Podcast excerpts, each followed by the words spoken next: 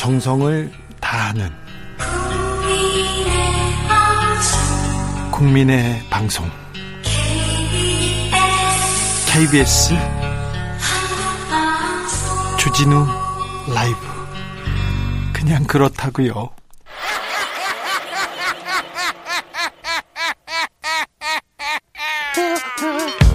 발로 뛰는 기자, 탐구하는 기자, 세상의 질문을 마구 던지는 기자, 기자가 본 오늘의 세상 기자들의 수다. 라이브 기자실을 찾은 오늘의 기자는 한결의 김민아 기자입니다. 안녕하세요. 네, 안녕하세요. 네, 7702님이 아벨리나 어디 갔니? 혹시 가족 만들어서 우리 집 앞에 온 건 아니겠죠? 요즘 까마귀 동네에 많이 온다는 그 그런 분들이 있어요. 국회에도 까마귀 많아요. 어, 그런 것 같습니다. 네, 저 네. 국회에 갔을 때 제 거 새우 과자를 까마귀가 뺏어 먹어가지고요. 아주 제가 화가 났어요. 유미라님께서 수원 까마귀 데려가세요. 런던 탑에 얘기합니다. 자, 김민아 기자, 네. 요새 여의도 상황 어때요? 어, 요즘은 이제 본격적인 선거전에 막이 올라서 그렇죠? 분주하게 후보들은 움직이고 있고요. 네, 후보들 여, 막 네네. 캠프 꾸려가지고 막 움직이죠. 네, 여당은 아직은 조용하고요. 그래요? 네. 여당은 좀 조용하고 어, 야당은 캠프를 꾸리고 그리고 몇몇 친한 의원들은 가서 돕기도 하고 맞습니다. 그렇죠? 네. 네, 간사도 하고 맞습니다. 정세균 총리가 오늘 취임 1주년 맞았네요? 네, 벌써 1년이 되었습니다. 네. 정세균 네. 국무총리가 오늘 SNS 통해서 1주년 기념사처럼 그 소회를 밝혔는데요. 아, 그러셨어요? 가장 먼저 마, 말씀하셨던 게 역경 속에서 희망을 키워온 1년이었다. 이러면서 네. 이제 코로나를 어떻게 극복했는지 네. 지난 그 1년간의 그 고생과 소회를 표현을 하셨습니다. 아, 지난 그래. 1년간 대한민국 총리라는 사실이 무거웠다. 네. 국민 건강과 생명을 책임진 무거움이자 위기에 빠진 민생의 무거움이었다. 이렇게 회고를 했습니다. 네. 아, 본인 얘기를 잘 안 하시는 분이고 굉장히 조용하신 분인데 맞습니다. 요새는 조금 얘기를 합니다. 그리고 아, 총리 과정에서 어렵기도 했죠. 총리 되자마자 코로나가 맞습니다. 터져서 하루도 못 쉬어요. 맨날 그러고 있던데 정세균 총리 우리 세균맨이 달라졌어요 하는 목소리가 여기저기서 들립니다. 맞습니다. 최근에 그 민주당의 이낙연 더불어민주당 대표, 이재명 경기지사 등 주요 대선 주자들과 약간 각이 서 있는 그런 메시지를 하나둘 내놓고 있었거든요. 네. 이제 총리가 1년이 됐으니 이후에 스텝을 좀 고민하고 있는 것 아니냐 이런 네. 목소리가 나오고 있습니다. 네. 오늘도 이낙연 대표가 띄운 코로나 19 이익 공유제와 관련해서 그건 갈등 요인이 될 수도 있다면서 부정적인 의견을 나타냈습니다. 네. 그렇습니다. 지금 조금 이낙연 대표의 지지율이 지지율이 네. 예전 같지 못한 상황이죠. 맞습니다. 상황이고 이재명 지사는 계속 올라가고 있고요. 맞습니다. 거기에서 여의도 정치인들은 다른 대안을 두리번거리기 시작했다는 뭐 그렇게 해석하는 시각도 있는데 거기에 지금 정세균이 지금 맨 첫 손가락에 꼽힌다 이렇게 해석해봐도 되는 건가요? 네, 정확하신 것 같고요. 일단은 정 총리도 호남 민심을 많이 가져올 수 있는 사람으로 당에서 꼽히고 있고 지금 이제 이낙연 대표 지지율이 하락세인 데다가 호남 지역에서도 이재명 지사한테 추격을 당하고 있는 상황이어서 호남 지역 민심은 우리가 새로운 사람을 내놔야 되는 거 아니냐 이런 목소리도 나오고 있고요. 그 정말 그 하나의 예로는 민형배 의원이라고 광주 광산 네. 지역구인 의원이 있는데 지난 12일 지역 언론 인터뷰에서 이재명 지사를 지지하는 선언을 한 바 있습니다. 아 그래요? 네. 그리고 어, 지금 여의도 국회의원들은 네네. 이재명 지사가 국회의원을 안 했잖아요. 맞습니다. 그래서 여의도 정치권에서는 이재명 지사에 대한 약간 뭐라고 해야 되나? 거리감이 좀 맞습니다. 있어요. 맞습니다. 거리 두는 사람들이 훨씬 많았는데 특별히 민주당 지도부는 이낙연 체제고 이낙연 그 총리 이낙연 대표한테 체제로 꾸려져 있잖아요. 그렇죠. 그런데도 이제 이렇게 지역 언론 인터뷰를 했고 오늘도 페이스북에 책임지고 다른 말씀은 드리지 않겠다. 출신 지역인 출신 지역의 호호나 참, 출신 지역이 호호나 찬반 기준이 될 수 없다면서 이제 그 이재명 지사를 지지한다는 의견을 확실하게 이제 내, 놨는데 이영배 의원께서 네 이런 그런 지역의 기류를 봤을 때 그 이낙연 대표와 정세균 총리 이렇게 두 분이 사실상 대결 구도로 나중에는 가게 되지 않을까 조심스럽게 예측이 가능한 것 같습니다. 여의도에서 네. 그 사실 정세균 총리의 지지세가 만만치 않잖아요. 그렇죠. 정세균 계라는 사람도 많고 맞습니다. 정세균 총리는 적도 없고요. 네. 모든 사람하고 굉장히 두루두루 잘 지내는 정치력을 보여줬는데 그렇죠. 네. 좀 파괴력이 있을까요? 일단은 젠틀하고 점잖았던 정 총리가 조금씩 달라진 모습을 보이고 있다는 게 좀 감지가 됐는데요. 지난 8일에 국회에서 열린 긴급 현안 질문에서도 그때 네. 코로나 백신 관련 질문을 받고 굉장히 강하게 맞섰던 강하게 맞섰죠. 큰 소리 안 내는 분이 네. 거의 싸우시던데요. 맞습니다. 우리가 백신을 안 맞느냐 2월에 맞을 것이다. 뭐 외국 사정을 그 나라에 가서 물어보라라고 하면서 굉장히 통쾌하게 사이다 발언처럼 느껴지는 그런 대답을 하면서 좀 본인의 존재감을 드러내는 기회를 가졌던 것 같고 또 앞서 말씀드렸듯이 이재명 경기지사의 상승세가 만만치 않은데 이 지사에 대해서도 좀 네. 날카로운 비판의 목소리를 내면서 각을 세우는 목소리도 냈거든요. 네, 존재감 계속 지금 보이고 있습니다. 네. 정세균 총리가 6 8 이사님 정세균 총리님 취임식 뒤에 노란 옷 입고 나오실 때마다 마음이 아픕니다. 음. 이분은 정장 입은 것보다 그 노란색 민방 위복 잘 어울리시죠. 잘 어울리고 네. 계속 입고 있어서 네. 교복이 아니라 그, 그, 그 옷으로 기억됩니다. 네. 그래서 네. 우리 모두 코로나 이겨냅시다. 이렇게 의견 주셨습니다. 정세균 총리 존재감이 뿜뿜하고 있다는 거 김민아 기자가 전해줬고요. 그리고는 뭐 지금 이제 4월 재보궐 선거로의 그 격돌 이제 뭐 총성이 울리고 지금 전쟁이 시작됐다고 봐도 되죠. 야구는 정말 이제 전쟁입니다. 어, 나경원 전 의원 네. 어제 이렇게 독하게 선언하셨어요? 네, 독하게 선, 선언을 하셨고 오늘은 이제 바로 그 다음 공개 행보로 부동산 정책을 짚으러 네. 금천구의 한 아파트에 갔습니다.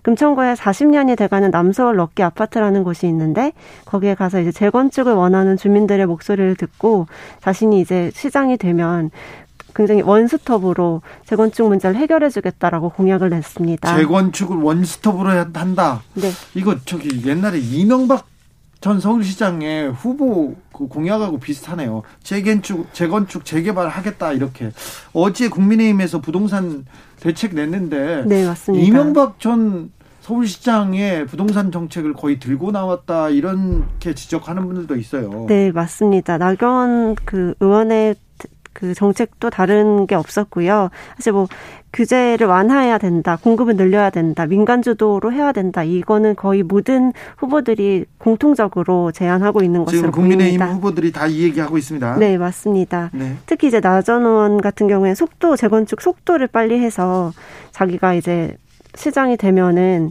그동안 400여 곳의 재건축이 막혀 있던 것을 풀어내겠다 이렇게 공약을 했는데요. 400여 곳의 재건축을 다 허가해 주겠다고요?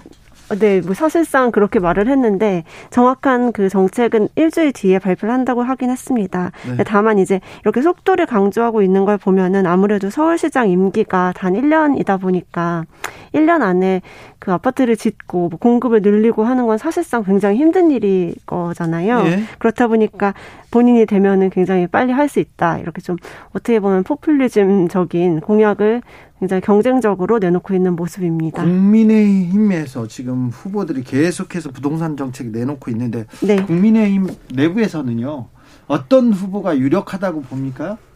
어, 아무래도 지지율 면에서는 나전 의원이 가장 앞서고 있다고 전 보입니다. 어, 사실 오세훈 전 시장은 안타깝게도 지금 좀 굉장히 주목을 못 받고 있는 상황이 됐습니다. 조건부 출마, 조건부 네. 불출마 이 이후에 약간 좀 파괴력이 좀 떨어졌나요? 그렇죠. 안철수 대표, 안철수 국민의당 대표와 만나기로 했는데 그것마저 무산이 되면서 그렇죠. 이제 그렇죠. 네네 17일까지 이제 그 단일화에 대해서 협상을 하겠다고 본인이 공언을 했는데 그게 무산되자 이제 설 자리가 없어진 모습이거든요. 지금 또 잘못 던지셨어. 네, 만나기로 해놓고 안 만나줘가지고. 네, 맞습니다. 사실상 그 공약에 따르면 18일에 이제 후보 등록을 아마 하게 될 거지 않습니까? 오세훈 네. 시장도요. 네. 그 다음에 어떻게 좀 공격적으로 나서실지는 모르겠는데, 네, 지금으로서는 거의 공개 행보를 하지 않고 SNS 정도 올리시면서 지금 바깥에 안 돌아다니세요? 네, 어떤 활동을 하시진 않고 있습니다. 오, 첫 발이 첫 스텝부터 좀 꼬였다고 봐야 네, 되는데. 그렇게 좀 표현할 수 있을 것 자, 같습니다. 이 얘기도 좀 물어볼게요. 월성 원전 여기에 네. 삼중 수소가 나왔답니다. 그래서 지금 여야에서 격하게 지금 공방을 벌이고 있는데 이 내용 뭡니까? 네, 일단 어 2년 전쯤의 일이네요. 지난 2019년 4월 달의 일인데요. 월성 3호기 터빈 건물 하부 지하 배수로의 고인물에서 리터당 71만 3천 베크렐이 검출됐다. 이게 뒤늦게 알려지면서 민주당에서 민간 합동조사위원회를 만들자라고 제안을 했고 국민의힘에서는 침소 봉대하고 있다면서 원전 국정농단이라고까지 거세게 반발하고 있는 모습입니다. 자, 민주당이 주장하는 근거는 뭔가요? 네, 민주당 민주당은 일단 원, 월성 4호기 사용 후 핵 연료 집수정의 문제가 굉장히 크다라고 손상이 되고 있다고. 예. 방사성 물질이 나왔잖아요. 맞습니다. 이게 많든 적든 이건 심각한 문제이기 때문에 조사해 보자 이 얘기죠? 네, 그것을 지적을 하면서 2010년, 뭐 14년, 18년, 19년 계속 보수 작업을 하고 있는데 아무래도 이걸 좀 정확하게 알아봐야 되지 않겠느냐라고 주장을 하고 오는 18일에 현장 조사에 나가겠다라고 밝혔습니다. 아니, 원전의 안전성은 무엇보다도 중요한 문제이기 때문에 조사를 해보자. 이게 잘못된 건 아니잖아요. 그런데 왜 그렇게 국민의힘에서는 반발합니까? 국민의힘에서는 이제 탈원전 기조를 가지고 있는 문재인 대통령 그 정부에서 원전에 대해서 괜히 이제 침소 봉대하고 있다라고 주장을 하고 있는 거죠. 정치적으로 문제를 삼기 위해서 거짓말을 하고 있다라는 주장인 겁니다. 그래서 국민의힘에서는 그때 검출된 삼중수소 양이 멸치 1g을 섭취하는 수준밖에 안 되는데 왜 그렇게 논란을 키우느냐라고 주장을 하고 있고요. 조선일보에서 이렇게 기사 썼죠? 맞습니다. 그리고 이제 산자위 간사인 이철규 의원, 그리고 또 월성 지역구인 경주의 김석기 의원, 또 원자력 연구소에서 일했던 김영식 의원 이 세 분이 오늘 직접 그 현장에 가서 뭐 과학적 사실이 아닌 주장을 가지고 국민을 호도하고 있습니다. 이렇게 뭐 발표하는 이 방사성 물질이 네네. 그냥 만들어진 건 아니고 무해하든 유해하든 이거 원전에서 나온 거면 네. 조사를 해봐야죠. 그게 제일 클리어하게 우리가 확인할 수 있는 방법일 것 같은데요. 네. 일단은 그 수력 원자력 노동조합의 주장을 약간 국민의힘이 따라가는 것 같아요. 한국 수력 원자력은 계속해서 저기 원자력 발전소가 유지해야 되기 때문에 네. 그렇죠. 문제를 키우고 싶지 않아 하는 것이고 이제 국민의힘에서는 그 탈원전 기조에 대해서 비판해왔던 목소리가 굉장히 크지 않습니까? 예. 그렇기 때문에 이제 이걸 고리로 삼아서 문재인 정부의 어떤 그 공세의 용도로 삼으려는 모습으로 보여집니다. 네. 까마귀 날자 배 떨어진 건 아닌데 또 감사원에서 원전 관련해서 또 감사를 하겠다고 하는데 이 내용도 조금 걱정이 되기도 합니다. 네. 일단 국민의 생명과 안전이 가장 먼저인데 맞습니다. 이거 꼬리를 흔들어 가지고 몸통을 좀 움직이려는 거 아닌가 이런 생각도 해보고요. 자세한 내용은 다음에 저희가 좀 취재를 해서 또 전해드리자고요. 네. 지금까지 기자들의 수다 한결의 김민아 기자였습니다. 감사합니다. 감사합니다. 정치 피로, 사건 사고로 인한 피로, 고달픈 일상에서 오는 피로. 오늘 시사하셨습니까? 경험해 보세요. 들은 날과 안 들은 날의 차이. 여러분의 피로를 날려줄 저녁 한 끼 시사. 추진우 라이브.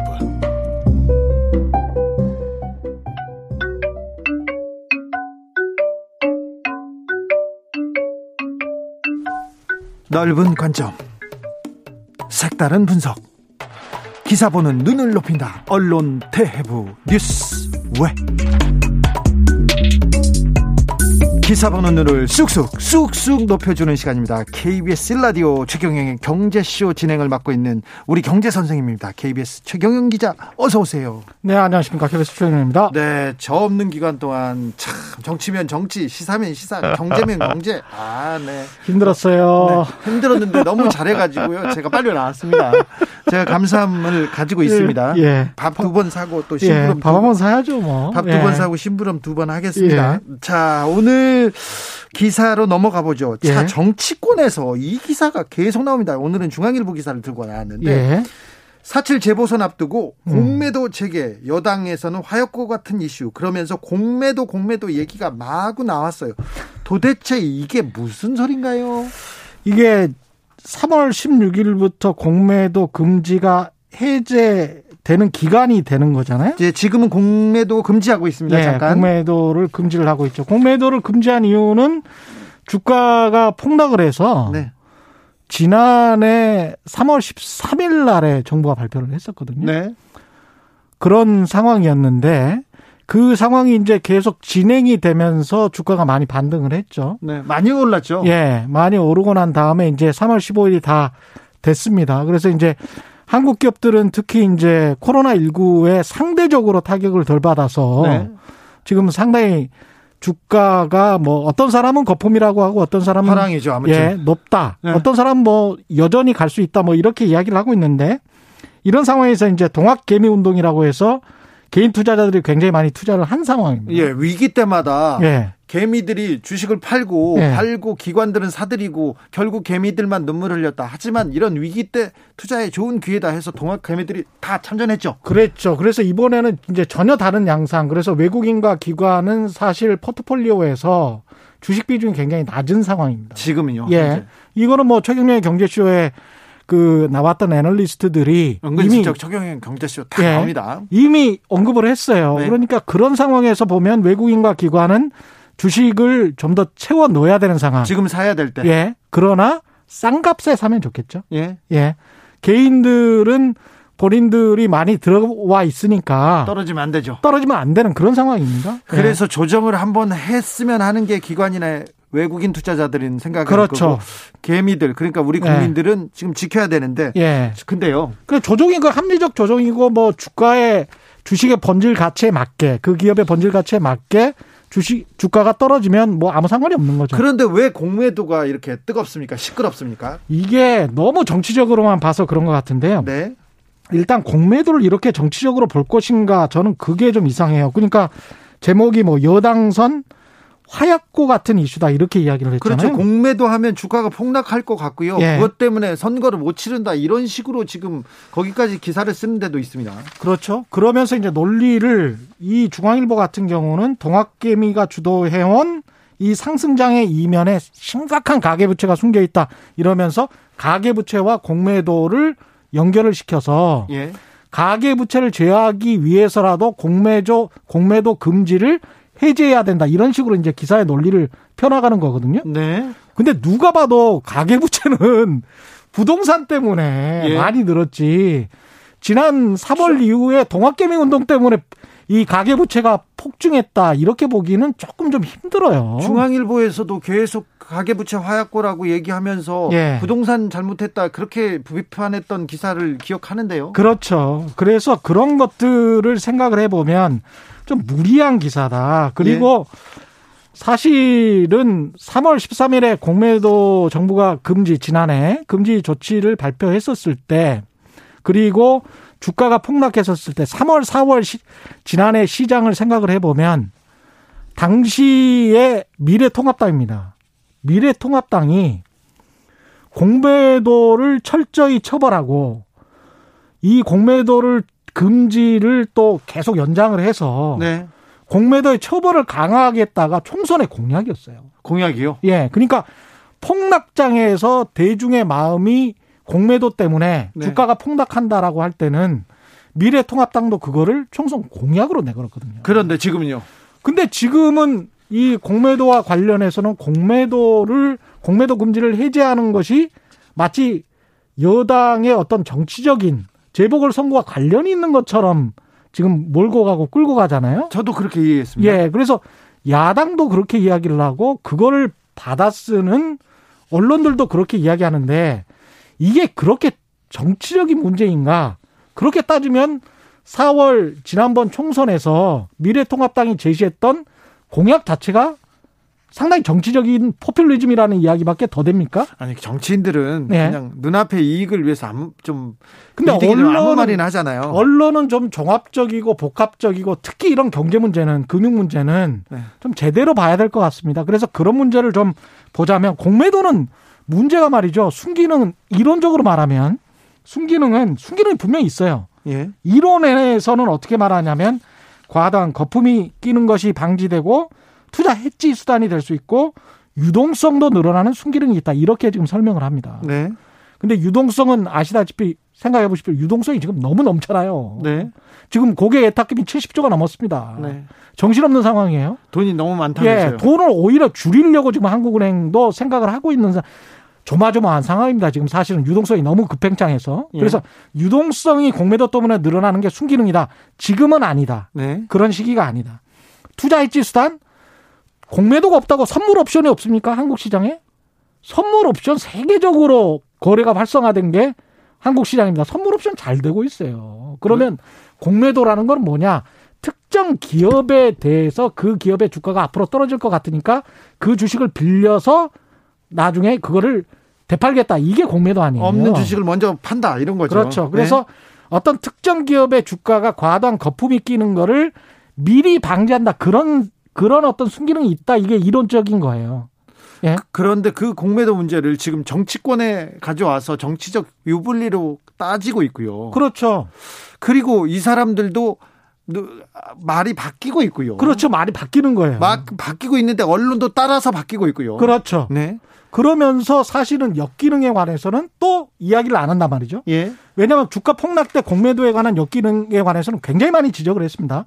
조선일보도 경제신문들도 다 많이 지적을 해서 중앙일보도 마찬가지고 그 역기능은 현실이에요. 우리가 뭐 2000년에 섬도 ENG 공매도 사건이 때 아주 유명한 사건들이 있습니다. 그리고 지금 주가 굉장히 잘 나가는 센트리, 셀트리온도 네. 공매도의 집중 타격이 돼서 온갖 루머가 퍼져서 공매도가 수백만 주였었을 때가 있습니다. 예. 그래서 셀트리온도 굉장히 곤혹스러워 했었고, 한미약품 같은 경우는 정보를 기관, 그리고 개인들이 빼돌려 가지고, 공매도 작전 세력이랑 같이 먼저 팔아버렸잖아요. 네. 예. 그 완전히 그냥 그 한미약품 주가 그 공매도 조작이죠, 그거는. 9589님도 공매도 예. 당해보셨습니까? 얼마나 죄악인지 당해보면 압니다. 무섭습니다. 얘기해서, 아, 이렇게 우려하는 사람들도 있네요. 저기, 그런데 금융위에서는 우리 공무원들은 음. 공매도 금지를 예정대로 3월 16일부터 풀겠다. 이런 입장이지 않습니까? 그거는 뭐 이론적으로 그렇게 하는 거는 뭐 그렇게 할 수도 있다고 봅니다. 그러니까 원론적으로는 공매도는 미국에서 뭐 미국이 지금 쥐고 있는 금융시장이기 때문에 미국에서 생겨난 제도를 한국의 금융시장에서 그거를 뭐 우리는 연구에 안 하겠다 이렇게 하기는 굉장히 힘들 것이고 근데 그 시기는 마치 이런 거예요. 미국도 공매도를 금지하고 서킷 브레이크를 어 뭐 발동하고 이러는 적이 많거든요. 그거는 그러니까 마치 방역 조치가 어떤 나라는 심해서 방역 조치에 락다운을 걸, 걸고 어떤 나라는 거리두기 뭐 2단계로 가거나 2.5단계로 가거나 그거는 각국의 지금 현재 서한 처한 주식 시장의 상황 그다음에 각국의 금융 시장의 상황 이거를 적절히 선택하는 문제지 그게 어떤 원칙이 있고 어 뭐 정확히 이 시기에 무조건 해야 된다 이런 거는 꼭 아닙니다. 예. 김, 김종현 님이 기관과 외국인 말고 개인은 실익이 없어요. 그, 이- 이거야말로 불공정 아닌가요? 이렇게 음. 기관과 외국인은 공매도를 하는데 개인은 못하죠? 개인은 못하는 게 아니고 굉장히 어렵죠. 예, 예. 빌리기가 굉장히 어렵고 그다음에 기관들은 서로 간에 빌려줘 버려요 주식을. 예. 그래서 합법적인 공매도라고 하더라도 서로 간에 빌려주기 때문에 그냥 개인은 그거를 증명해야 되는 그 절차가 굉장히 까다롭기 때문에 개인이 빌려서 뭔가를 하기는 굉장히 힘듭니다. 대주주인 개인은 뭐 간혹 하는 경우가 있죠. 예. 박진호님께서 공매도 승기는 그럼 이익을 내는 세력이 없어야죠. 기관 외인이 공매도로 음. 돈 버는데 이게 무슨 순기능입니까? 자기들 이익을 위해서 존재하는 거 아닙니까? 이렇게. 그렇죠. 그리고 제가 꼭 지적해 드리고 싶은 거는 공매도가 주가 거품을 방지한다. 공매도의 가장 성공적인 사례가 영화 빅쇼트에 나와요. 영화 네. 빅쇼트 보면 미국이 2008년 금융위기 때 그 MBS 주택담보채권 채권 아닙니까? 그 채권을 파생 상품으로 만든 CDS라고 있어요. 네. 뭐좀 크레딧 디폴트 수합이라는 건데 자 우리가 이 파생 상품이 앞으로 폭락할 것이다라고 생각을 해서 공매도를 거는 세력이 있습니다. 네. 그 세력의 판단이 옳았지요.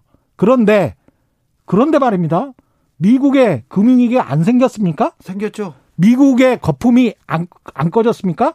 그 전에 엄청나게 큰 거품이 생겼었고, 그리고 그 거품이 팡 터지면서 미국의 금융위기가 생겼어요. 예. 그러면 공매도를 허용해서 주가를 주가의 거품을 미리 미연에 방지해 가지고 어떤 금융위기나 경제위기가 생기지 않도록 기관이나 외국인이 조정한다. 이게 이론적인 이야기인데 공매도가 그렇게 활발한 선진국들도 계속 경제 위기가 생기고 금융 위기가 생깁니다. 그리고 돈 버는 사람들은 아주 특정돼 있죠. 예. 그런 공매도 세력 돈 버는 것 이것 말고 거품이 미, 미연에 방지된 공매도가 있냐? 없어요. 그러면 이거 예. 공매도를 금지하지는 못하더라도 공매도 문제 어떻게 해결해야 됩니까? 제도를 좀 손봐야 됩니까? 아니면 금 금지를 저는 이거를 약간 패러다임을 달리 한번 생각해 봤으면 좋겠어요. 예. 이 시스템을 개인도 마음대로 할 수 있게 공매도를 할 수 있게 하자. 그래서 금감위가 기관 외국인 개인 할 수 있게 보안을 완벽하게 하자. 그리고 철저하게 적발해내자. 철저하게 완벽하게 적발해내지 못합니다. 네. 힘들어요. 예. 개인은 끝까지 불평등할 겁니다. 또 한 가지 지적해야 될 거. 공매도를 개인이 기관이나 외국인처럼 마음대로 할 수 있다고 해서 그 개인들의 자산, 형성, 삶, 행복에 기여합니까? 그건 또 좀 어렵다고 봐야죠. 아니 그냥 주식 투자하세요. 아니 그 실체가 있는 기업에 투자해서 그 기업과 그 기업의 주인이 돼서 같이 투자해서 끝까지 간다. 이런 어떤 기업 가치에 대한 투자. 이게 이제 건전한 투자, 주식시장의 건전한 투자라고 보는데 공매도는 상당히 투기적인 거예요. 아, 투기 같아요. 지금 예. 주식 시장도 이거 도박 같고요. 예. 6726님도 노름판에서 돈 빌려서 배팅한다. 이거 맞나요? 이렇게 뭐 물어보면서 그겁니다. 어차피 주식도 돈 놓고 예. 돈 먹기 하는데 허가된 노름 같은데 괜찮다. 참 이렇게 얘기하는데 그냥 이거 도박 이나 이렇게 좀 빌려서 투자하고 없는 주식을 사고 막 이게 아니라 건전한 투자에 건전한 주식 투자로 조금 국민들은 좀 개인들은 좀 그런 생각을 바꿔야 될것 같아요. 쪽으로 개인들과 개인들을 특히 그런 쪽으로 좀 그 유도를 하는 게 언론의 역할이기도 하죠. 언론의 역할이고 금융위의 역할이라고 저는 봅니다. 그거를 네. 야 기관 외인도 하니까 당신들도 투기판에 들어와 개인들도 마음대로 공매도 하게 해줄게. 예. 이거는 우리들의 행복과는 관련이 있을까요? 관- 네, 그러니까 전혀 관련 관계가 없는 얘기 예. 같은데 도박 같은 얘기만 계속 예. 한것 같습니다. 예. 저는 주식도 모르고 공매도도 모르고 다른 것도 몰라가지고 참 어려운데요. 참 여기에 굉장히 많은 사람들이 관심이 있고 정치권에서도 얘기를 하고 예. 또 개인들이 관심이 있었습니다. 마지막으로 이 기사에 대해서 한 줄 평 부탁드리겠습니다. 공매도의 순기능은 이론이고 네. 공매도의 역기능은 현실이다. 현실을 보자. 예. 알겠습니다. 예. 중앙일보 기자한테도 얘기합니다. 예. 엮이는 현실이다. 현실을 보라. 지금까지 우리 경제 선생님 KBS 최경영 기자와 함께했습니다. 감사합니다. 고맙습니다. 교통정보센터 다녀오겠습니다. 이승미 씨.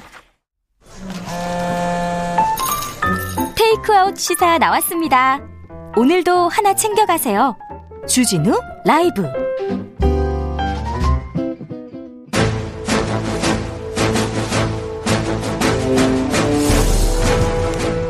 때는 2021년 여야의 오선 의원 둘이 훗날의 태평성대 성대를 위해서 큰 뜻을 도모하였느니라. 오선의 지혜와 품격으로 21대 국회를 이끈다. 오선의 정치 비책 정비록. 소년급제 국회 입성했지만 그래도 줄서기 정치는 거부했다. 대한민국 국회는 우리가 이끈다. 국회를 이끄는 쌍두마차. 먼저 영남권 내리오선 조경태 국민의힘 의원님 안녕하세요. 네, 안녕하십니까. 반갑습니다. 해방이의 최천지는 몰라도 수도권 내리오선은 없었다. 안민석 더불어민주당 의원님 네, 반갑습니다. 네. 제가 의원님. 먼저 좀 신상 발언을 해야 되겠습니다. 하셔야죠. 네. 제가 지난주에 첫 방송에서 네. 그이 방송을 결심하게 된 이유가 네. 그 뉴스공장 김호준을 넘어서기 위해서라고 네. 했는데 가장 재미있는 코너로 만들겠다고. 네, 그 근데 사실은요. 네. 제가 이제 최순실 국정단 이후에 어, 굉장히 힘든 시간을 보냈어요. 네. 예. 태극기 부대로부터 집중적으로 예, 제가 공격을 아주 받았죠. 예, 아주 뭐 어, 공격을 많이 받았는데 고소 고발을 11건을 제가 받았어요. 아, 네. 그 이후에. 별 고소 고발이 다 있었어요. 네. 그 의협 뭐 회장하시는 분 최대엽 최대집. 그분이 저를 또 고발했고요. 왜요? 말도 안 되는 이유로요. 네네. 알-. 그다음에 어, 김학이 김학이 차관 와이프도 저를 고발을 했어요. 그랬어요? 네. 이유를 물어보세요. 왜요? 말도 안 되는 이유로. 알았어요. 네. 심지어 최소 최, 최소원 씨까지 저를 고발을 했어요. 왜요? 그것도 웃기는 이유로요. 네, 알겠습니다. 에, 그래서 지난해까지 이 11건의 고소 고발을 제가 대응을 하느라고 다른 좀 외부 어떤 활동을 굉장히 많이 자제를 했어요. 고소 고발 건이 한두 개만 있어도 아유, 굉장히 그렇죠. 뭐, 네. 네, 사실 에, 괴롭죠. 네. 우리 보좌진들도 보좌관의 이야기가 아유 의원님 저희 의원실이 변호사 사무실 같습니다. 제가 보좌관이 아니라 변호사 사무실 사무장 같습니다. 하수연을 제가 들을 정도로. 네. 근데 다행히 지난 연말 기점으로 거의 다 틀렸어요. 네, 네. 예, 다 틀어 틀어내서 네. 그래서 이제 새해 들어서 좀 새로운 기분으로 이 방송에 출연하게 됐다는 그런 말씀을 제가 네. 신상 발언 경 제가 꼭 신상 발언. 엄청 중요한 얘기 하는 줄 알고 방송 전부터 막 하겠다고 했는데 별거 아니었는데 조경태 의원님 신상 발언 들어볼까요? 조경태 의원님? 저는 따로 신상 발언이보다는 우리 어쨌든 국민이 잘 먹고 잘 살아야 되니까요. 네. 조금 전에 직전에 공매도 제도에 대해서 얘기 나왔죠. 최경영 어, 상당히. 재밌는 말씀들 많이 하셨는데요. 네. 저는 지난 20대 국회에서도 공매도 제도는 폐지해야 된다는 법안까지 발의를 했었습니다. 그때요 이미. 예, 오, 네. 최초로. 네. 그 21대에서도 저는 이 법안을 좀 발의하려고 좀 예, 백방으로 좀 준비하고 있거든요. 공매도는 폐지돼야 됩니까? 네, 저는 폐지해야 된다 생각합니다. 왜 그렇습니까? 왜 그러냐면요. 우리나라가 유독 개인 투자자가 많습니다. 예, 개인 그렇죠. 투자자 비율이 600만 명이 넘거든요. 예. 이제 어림 잡아서. 네. 그리고 최근에 코스피와 코스닥 지수가 많이 높아졌다. 아닙니까? 그렇죠. 이걸 견인시키는 게 전부 다 우리 개미 투자자들. 그렇죠. 말해 동학 개미라고 할 정도로 그렇죠. 하는 그 개미 투자자들이 개인 투자자들이 네. 이 상당히 비중이 높거든요. 네. 우리나라의 그 개인 투자자가 코스피와 코스닥을 합치면 70%가 넘습니다. 아, 그렇습니까? 예, 외국하고는 상황이 다르죠. 네. 그래서 공매도 제도는 반드시 폐지하는 것이 맞다. 저는 그렇게 생각을 합니다. 이미 20대 국회에서도 이런 법안을 내셨어요? 네, 네. 아, 안민석 의원님, 신상 발언이 이렇게 좀 구체적으로 나는 이렇게 노력해 왔다 이런 게 있네요. 네, 우리 저 야당 당했다가 아니라, 예. 네, 이런 부분은 우리 조경태 의원님 네. 배울 점이 일단 충분히 있습니다. 점수 따고 네. 지나갑니다. 오늘 중요한 재판이 있었습니다. 박근혜 전 대통령 징역 20년 형 확정됐습니다. 특별히 감회가 좀 새로 새로울 것 같습니다. 안민석 의원님, 최서원 어, 박근혜 국정농단 계속 외치면서 큰 역할을 하셨는데요. 네, 어, 우선적으로 참 어, 국민들에게 에, 감사하고 미안하다는 그런 생각이 들어요. 네. 에, 어떤 역사의 물조기를 국민의힘으로 바꿨고 그러나 여전히 음, 오늘 대, 저 최종 판결이 난 오늘까지 몇 년이 흘렀지만은 국민들이 원하는 에, 나라다운 나라를 아직도 만들지 못한 것에 대해서 죄송한 마음이 예, 있습니다. 네. 그리고 오늘의 판결은 어, 사필귀정이라고 저는 정의하고 싶습니다. 조경태 의원님도 한마디 좀 정- 정리해 주십시오. 네, 오늘 판결에 대해서는 뭐 지금까지의 사항을 쭉 지켜봤을 때 예견된 그런 판결이었다. 네. 저는 그리 보고 있고요. 어쨌든 앞으로 어, 정치인이 특히 국가를 운영하는 어, 책임자의 경우에는 더욱더 무겁게 예. 국가와 국민을 위해서 어, 겸손하게 또, 또 오로지 국가와 국민을 위해서 어, 노력하는 어, 그런 정치를 펴라는 그런 교훈이 담겨져 있지 않나 이렇게 보고 있습니다. 오늘 형이 확, 확정됐는데요. 형이 확정됐는데 확정된 걸 가지고 사면 규정이 채워졌다, 확정됐다면서 사면 얘기가 계속 나옵니다. 이 부분에 대해서 조경태 의원님은 어떻게 보세요? 그 국민의힘에서는 좀 약간 자제하는 목소리도 있어요. 사실은 사면 이야기가 최근에 그 여당 대표님이 네. 먼저 말씀을 하셨던 부분이고요. 이 부분에 대해서는 이제 대통령의 고유 권한이기 때문에 그 우리가 왈가왈부하는 것은 좀 옳지 않다 이렇게 보고 있습니다. 어, 그러십니까? 네. 왈가왈부는 옳지 않다. 안민석 의원님. 네, 그 부분에 대해서는 조경태 의원님 의견에 동감이고요. 네. 어, 대통령의 그 결단, 어, 대통령의 고유의 이제 권한이기 때문에 네. 에, 이것을 에, 오늘 이제 야당도 이제 막 이야기하기 시작하던데요. 네. 에, 그거는 부적절한 것이다. 네. 어, 단지 제 개인적으로는 이 사면에 전제될 것들 어, 박근혜 전 대통령은 아직도 정치 탄압이라고 주장하지 않습니까? 2017년부터 아예 법 법정에 나오지 않고 모든 법 그 재판을 부정하고 계세요. 그렇죠. 네. 예. 어, 본인이 전혀 사과할 의사가 없는데 이걸 사명이 가능할 것인가? 예, 그리고 에, 국민들이 여전히 궁금해하는 세월호 일곱 시간의 진실이 아직 묻혀 있고 그리고 어, 박근혜 전 대통령과 한 몸으로 국정을 농단했던 최소원 씨가 은닉한 어, 재산 이것이 아직 단 한 푼도 지금 찾지 못하지 않았습니까? 네. 에, 이건 아니다 싶고요. 특히 박근혜 전 대통령 사면하면은 최서원 씨도 최춘수 사면해야죠. 거의 똑같은 혐의 아닙니까? 제가 오늘 이제 페북에 이렇게 올렸어요. 네. 그럼 최서원 씨 사면 하면은 국정농단 부역자들 공범들 김기춘 우병우 다 사면을 시켜주는 게 맞는 것이죠. 그러면 이제 두 가지 딜레마가 있어요. 첫째, 그러면 촛불 들고 강제로 나갔던 국민들은 뭐가 됩니까? 그죠? 이게 역사의 피해자와 가해자가 뒤바뀔 수가 있어요. 두 번째 문제. 문재인 정부의 정통성의 시비가 있을 거예요. 왜냐하면 하지도 않은 국정농단. 박근혜 전 대통령 말대로 억울해서 감옥에 가, 네. 억울하다 감옥에 있는 게 그래서 사면시켜 주는 거 아닙니까? 본인이 사과하지 않아서 사면시켜 주면은 그러면은 문재인 정부가 박근혜 전 대통령을 탄핵시키고 탄생한 촛불 조건인데 그 과정이 부정되게 되면은 결국에는 문재인 정부의 정통성의 시비도 분명히 있게 될 겁니다. 예, 사면이 사면 만약에 박근혜 전 대통령을 사면하면 최서원 씨도 사면해야 되는 게 맞는 것 같아요. 그리고 그 주변 사람들도 다 이렇게 사면을 하고 어, 이 부분은 그 안민석 의원의 지적에 대해서는 어떻게 아, 보십니까? 저는 그, 그 사면의 의미를 잘못 해석하면 안 된다 생각을 합니다. 예. 이 보통 우리가 대통령의 고유 권한인 사면을 하는 이유가 그 국민들의 통합을 위해서 선제적으로 하는 거거든요. 네. 충분히 그 대통령이 정부적 판단과 고려를 통해서 결단하는 겁니다. 네. 이것을 뭐 여론조사에서 물어보고 안 하고 이런 것은 상당히 난센스죠. 음. 그리 따지면은 과거 5.18에 의한 전두환 전 대통령에 대해서 김대중 대통령이 강주 시민들한테 물어보고 사면해 줬습니까? 그거 아니지 않습니까? 그래서 네. 저는 그, 이, 우리가 구차하게 사면을 뭐 해달라 말아라. 이런 식으로 구걸할 생각은 추워도 없어요.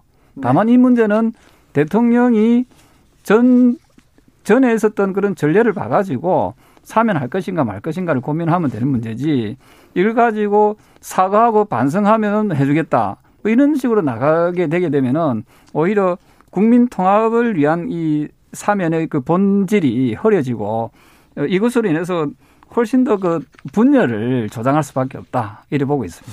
조경태 의원님 저 말씀이 아주 상당히 그 아주 고도의 전략적인 저, 저런 발언이라고 생각을 합니다. 정치적 발언인가요? 어, 유승민 전 대표가 오늘 에, 사면 촉구하는 입장을 냈잖아요. 예.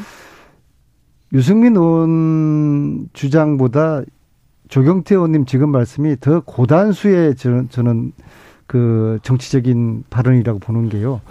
그냥 고단수죠. 주장하는 게 아니라 네. 공을 문재인 대통령 던지는 거예요. 네. 당신이 책임져라. 그리고 네. 그 속에는 여당 대표가 이미 이야기했으니까 너희들이 책임져라. 집권 여당에서 책임져라. 대통령이 책임져라. 공을 던지는 거거든요. 그러면 네. 이게 고민이 저희들한테 있는 것이죠. 그런데 저는 대통령께서도 그러실 것 같아요. 이 판단의 중심에 국민들을 세워야 된다. 예. 사과하지 않았는데 국민들이 용서하라고 할 것이냐. 그래서 대통령은 어, 박근혜 대통령 전 대통령의 참여를 어, 기대를 할 것입니다. 근데 참여를 하지 않는 한은 국민을 봤을 때 대통령께서도 결단 내리기가 저는 쉽지 않다고 봅니다. 1833님이 맞습니다. 추운 겨울에도 촛불 들고 나간 국민들의 생각이 제일 중요합니다. 사면 반대 얘기 하는 분도 있고요. 황도아님께서 대통령이 조선시대 임금도 아니고 왜 멋대로 사면하는 거죠? 이렇게 얘기하시는 분도 있습니다. 자, 이야기를 다시 여의도로 끌고 와 보겠습니다. 지금 오선 의원들이 지금 보는 바라보는 지금 여당과 야당의 지지율 어떻게 보고 계시는지요, 조경태 의원님. 지금 서울시장, 부산시장 재보궐선거 국민의힘 굉장히 고무되어 있습니다. 분위기 좋을 것 같은데요. 요새 지지율 어떻게 보시는가요?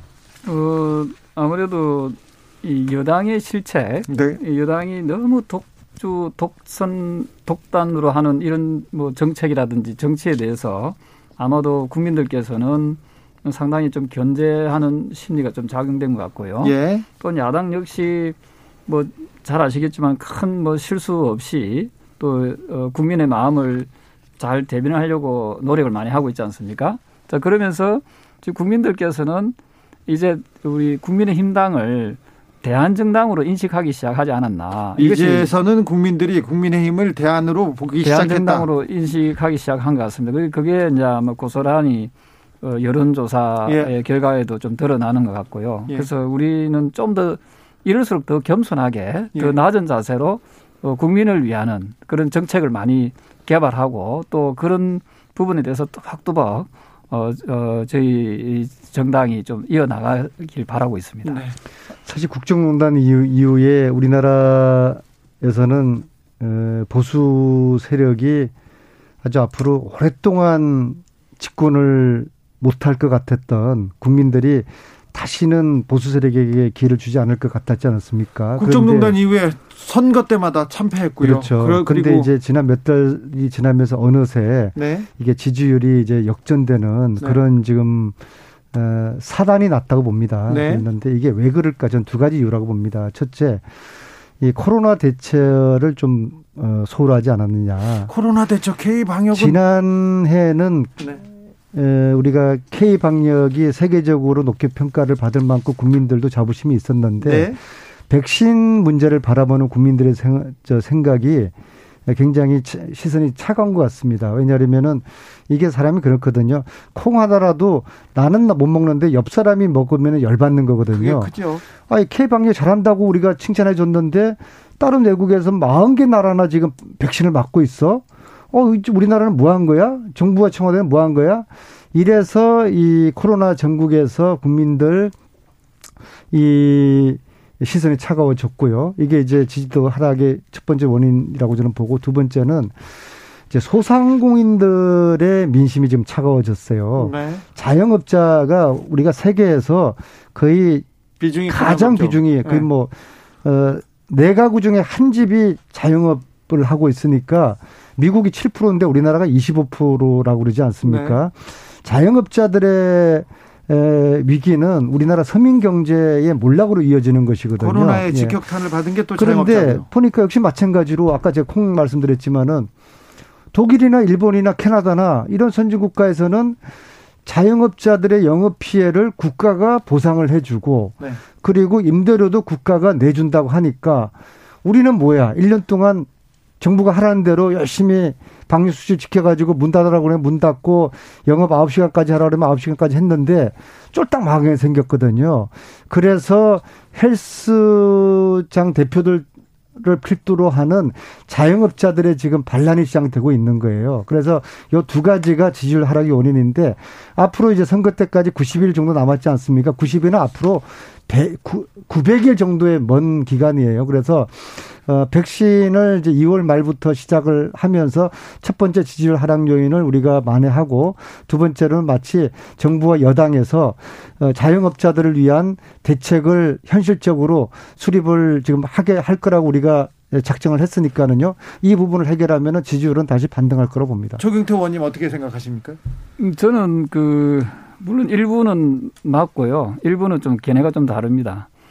어, 그동안에 그 정부 여당이 국정 운영을 하면서 가지고 이 머리 숫자만 가지고 이제 국회에 의석수가 많지 않습니까? 예. 이걸 너무 지나치게 머리 숫자만 믿고 예, 가버린 겁니다. 네. 어, 그러다 보니까 어, 국민들의 목소리를 제대로 듣지 않은 거지요. 예. 그 국민을 우습게 하는 어, 정당은 결국은 망하게 되어 있습니다. 그 지금도 물론 소상공인 문제나 코로나 대체 문제는 뭐 꾸준히 저희들도 계속 주장했던 그런 내용이기도 합니다만은 네. 그거는 어, 전체적으로 여당의 지지율 하락의 일부에 지나지 않는다 생각합니다. 예. 저는 가장 큰 지지율 하락의 요인 중에 하나가 바로 저는 부동산 문제라고 생각하거든요. 네. 그집 가지고 있는 게 그 큰 죄가 아니지 않습니까? 네. 그리고 과거에는 월세에서 전세로, 전세에서 또 자가로 가는 이 나름대로의 사다리가 형성이 돼 있었습니다.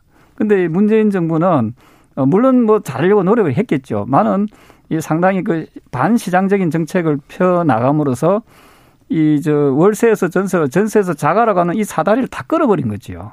그러니까 지난번에도 말씀드렸다시피 이 임대차 3법의 서민들을 위해서 좋은 정책이라고 봤지만은 그것도 막 국회에서 밀어붙여 가지고 억지로 통과시킨 거 아닙니까? 네. 근데 5개월이 시행된 지 5개월 만에 5년치의 그 전세값이 올랐다는 거 아닙니까? 아무튼 부동산 정책은 국민들한테 굉장히 걱정과 그렇습니다. 심려를 끼친 거는 맞는 것 같아요. 그래서 지금도 그 집을 가지지 못한 분들이 더 고통받고 있고요. 예. 그래서 지금이라도 이 잘못된 정책에 대해서 깨끗하게 시인하고 그러면 이걸 다시 바로 잡으려고 하는 그런 노력들 네. 특히 그런 과정에서 여야가 서로 머리를 맞대고 네. 서로 고민하는 그런 부분들이 좀 매우 필요한 시점이 아닌가 어, 보고 저기 있습니다. 조경태 의원 말대로 지지율 국민의힘의 지지율의 상승은 정부 여당의 실책에 따른 반사 이익으로 보이는데 그런데 제1야당이 이제 대한정당으로 인식됐다.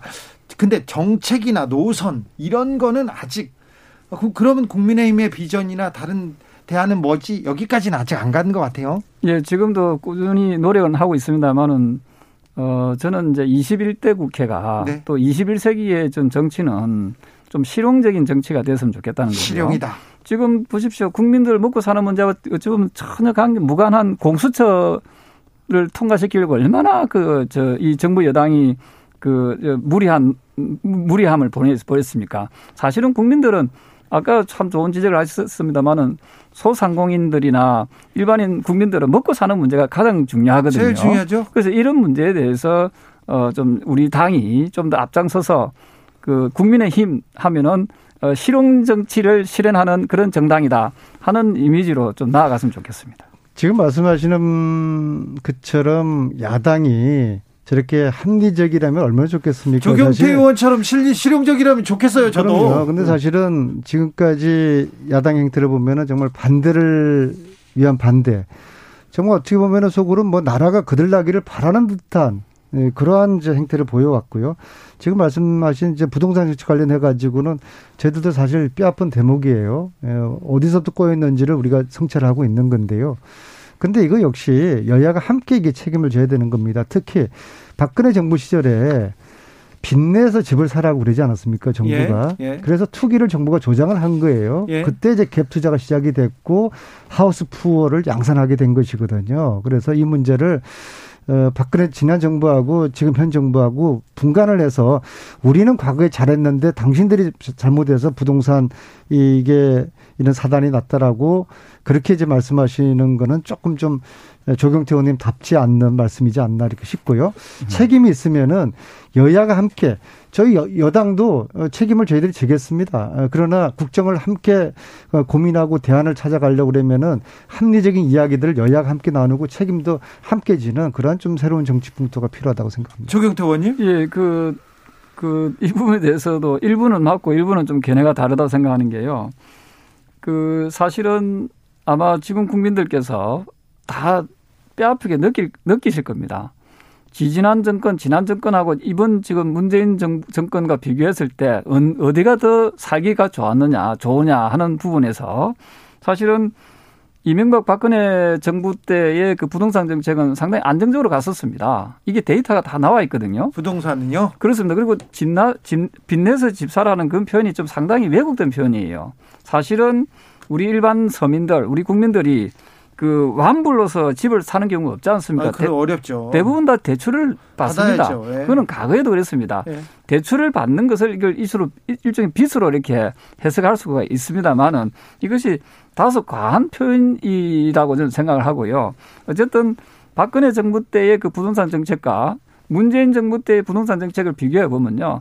분명 그 전 정권인 박근혜 정부 때의 부동산 정책이 지금보다 훨씬 더 안정적이었다. 이 말씀을 드릴 수 있습니다. 안민석 의원님. 네. 네. 에, 그, 어, 부동산만 가지고 정권을 평가해서는 안 되겠죠. 네. 전체 정부를 평가할 때 네. 박근혜 정부는 국정농단에 있었던 그 정부였는데 네. 그 정부에 비해서 우리 문재인 정부가 못했다라고 이야기하는 거는 수긍할 수 이제 없고요.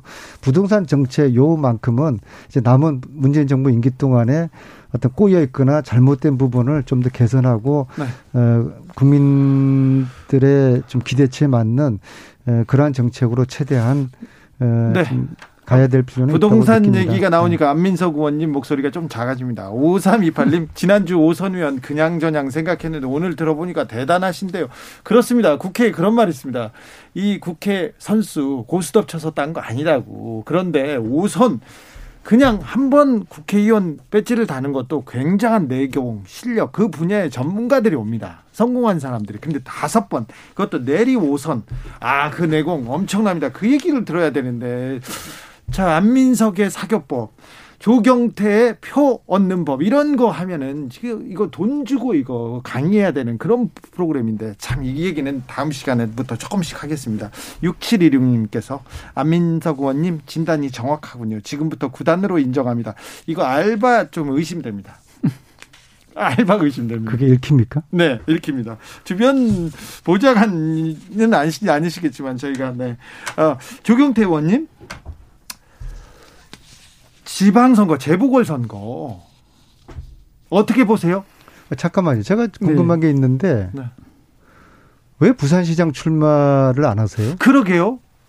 아, 저는 뭐 기회가 주어지면은 아직 아직은 안 한 건 아닙니다. 자. 예, 뭐 앞서 말씀드린 대로 뭐 당을 위해서 제가 헌신하거나 뭐 해야 될 부분이 있다면은 그런 부분 정권을 우리가 다시 찾아와야 되기 때문에 그런 부분에 대해서 우리 야권을 단일화시키고 통합시키내는데 제가 좀 앞장서려고 좀 노력하고 있습니다. 네. 그런데 아직 부산시장을 나가겠다 안 나가겠다 지금 말씀을 안 하시네요. 생각해 보니.